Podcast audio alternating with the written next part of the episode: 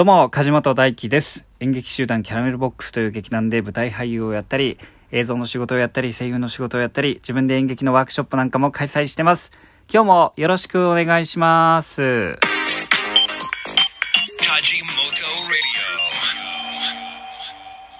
今日は7月の1日木曜日、いよいよね、下半期に突入したということで、えー7月迎えてね、まあ今日はちょっと、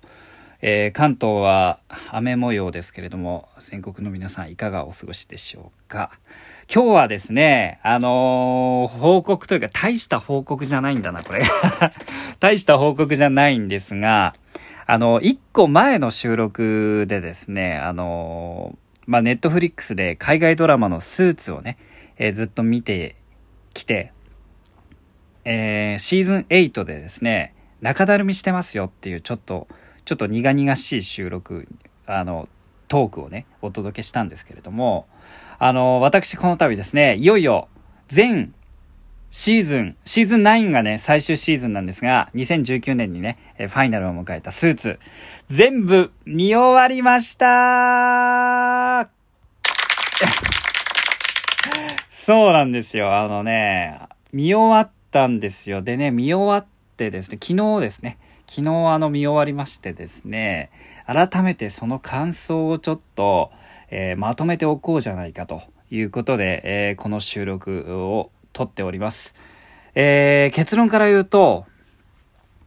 めちゃくちゃ良かった。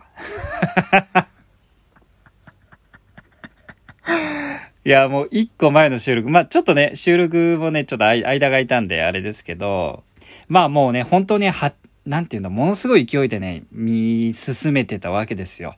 えシーズン1からですね、ほんと1日多分3、4本？見てたのかな？ひどい時は。もうあの、ネットフリックスってね、あの、もう次から次へと、あの、際限なく、次のエピソード、次のエピソードっていう風にどんどんね、再生されるんですよ。だから止まんないのね、まあとにかく。止まんないんですけど、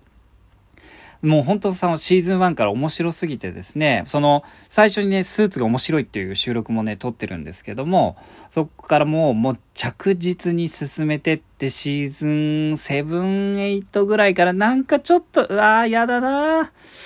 これ、海外ドラマあるあるだな。ちょっとなんか停滞し始めたな物語が。っていう話をね、えーしてたんですけども、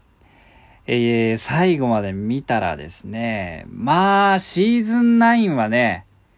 もう見事、見事というか、まあ、いろいろかん、やっぱあったんだろうね。その、やっぱ海外ドラマってスパンが長いんで、やっぱりその視聴者の反応とかね、その、日本のドラマって、そんなに続かないじゃないですか。続いてもなんかまあ、2ぐらいまでで、3とかね。あそのワンクールで終わるので、なかなか視聴者の反応とか感想とかを反映しづらいんですけど、多分そもそもがあの海外ドラマってシリーズ化する前提で作られてるから、その、やっぱり視聴者の反応とかで変わってくんだと思うんですよ。うん。だからその人気のキャラクターがいたら、えー、ど、どんどん出番が増えたりとかね。っていう風にすると思うんですけど、もうシーズン9はね、もうシーズン9がファイナルだっていう風に、えーもう予告をされてですね、始まったわけですよ。まあそれはおそらく、その、前回言ったその中だるみをね、やっぱりいろんな人が感じてたんだと思うんですよ。その視聴者側も、制作者側も感じていて、これはもう次がファイナルだなと。うん。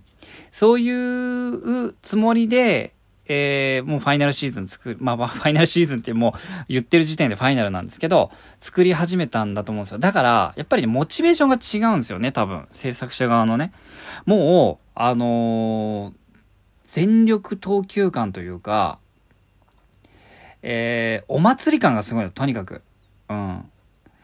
その、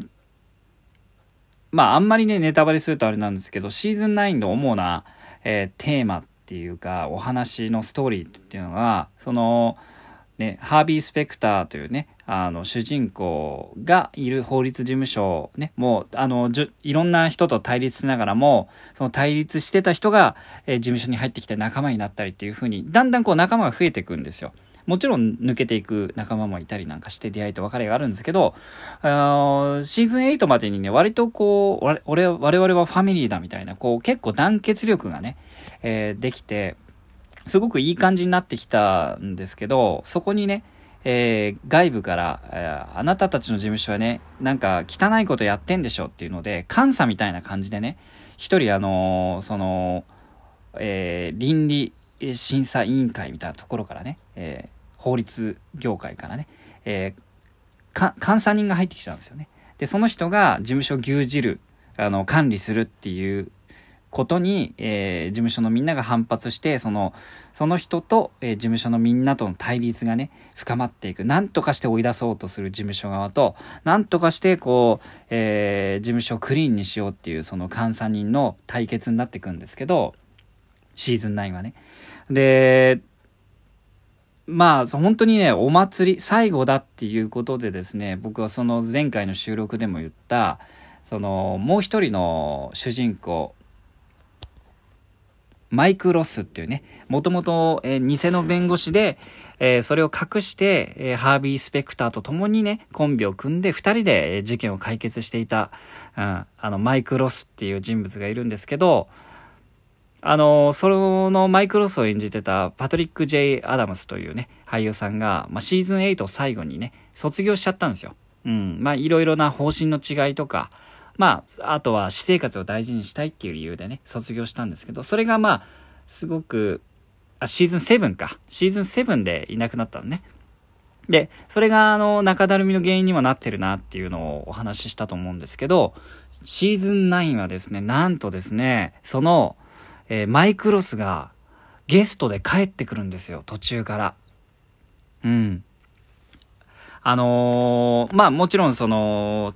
対決をするために帰ってきたりとか、えー、友人として帰ってきたりとかするんですけど、それがやっぱりね、シーズン9まで見続けたファンにはね、すごいたまらないのよ。たまらないの。あ、あ、ロ、マイクが帰ってきてくれたっていう風にね、すごいね、感動するんですよね。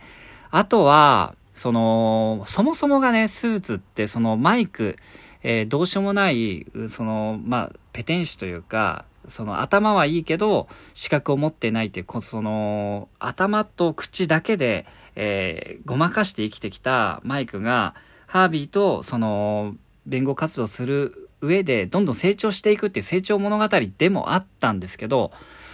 うん、シーズン9ではですね、その、逆にですね、ハービーが、ハービー・スペクターが、えー、悩んだり、壁にぶつかったりした時に、えっ、ー、と、断るごとにですね、マイクがいない場所でも、マイクならこうするとか、マイクはこういう信念を持って、えー、この事務所から出ていったんだみたいなことを口にするんですよね。だから、ハービー自体が今度成長する、最後に向かって成長するっていう話になっていてですね。で、その成長の過程で壁にぶつかった時に、それを助けるためにマイクが現れたりするんですよ。うん。で、あのー、そのハービーはその仕事の悩みだけじゃなくて、私生活の悩みなんかもあったりして、えー、それにこう、ちゃんと向き合おうって決めた時に、えー、スッとね、現れるマイクっていう、その、だからもう本当に最初は、えー、お互い利害関係があって、コンビを組んでいた仕事上のパートナーであったはずなのに、お互いがお互いのことを友人、家族と認め合ってですね、あのー、最後は、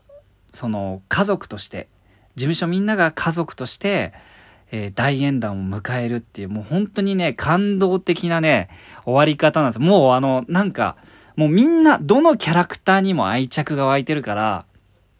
すんごい感動すんの。もうその、お話の、そのなんだろうな、ストーリー展開とかいうことよりもスリルとかそういうことじゃなくて、もう一人一人に愛着が生まれちゃってるから、もうほんと良かったねって一個一個がね、ちゃんと解決してってくれる感じで、えー、すごいね、感慨深いものがあって、シーズン9の後半はね、僕ずっと泣いてました。なんかこう、温かいね、涙を流して、えー、終われるいいドラマだったなっていうふうに結局は、あの、まんまとしてやられました。僕はスーツに。ね。あのー、まあ僕はあの、こういろんな作業しながらね、あの、こうながらみをしてたんで、日本語吹き替えで今回見たんですよ。なんだけど、今度はね、僕ちょっとぜひ2週目はね、あの、原音で、えー、まあ、字幕入れるか、原音で、えー、聞き流すか、どっちかにすると思うんですけど、原音でもう一周見たいなっていうふうに思っております。というわけでですね、スーツ、えー、まあ、途中ちょっとね、辛抱がいるところもあるんですけど、まあ、言うても、最後は本当にね、とても温かい、見てよかったなっていう終わり方をするんで、えー、ネットフリックス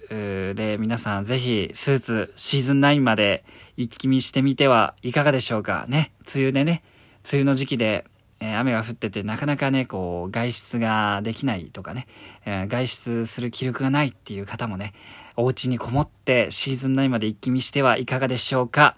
え、結果的にスーツは最高のドラマでしたというお話でした。えー、今日も最後まで聞いてくださってありがとうございました。えー、この勝本ラジオではですね、僕は演劇を通じて思ったことや、えー、日々、えこういう風にね、作品を見たり、え聞いたり、えしたことで、え感じたことなどを皆さんと共有していけたらと思います。お便り、えー、質問、感想、相談、何でも募集しております。あとはですね、引き続き、えー、皆さん日々のギフトありがとうございます。えー、とても励みになっておりますし、え活動の支えにさせていただきます。よろしくお願いします。それでは皆さん今日も素敵な一日をお過ごしください。またね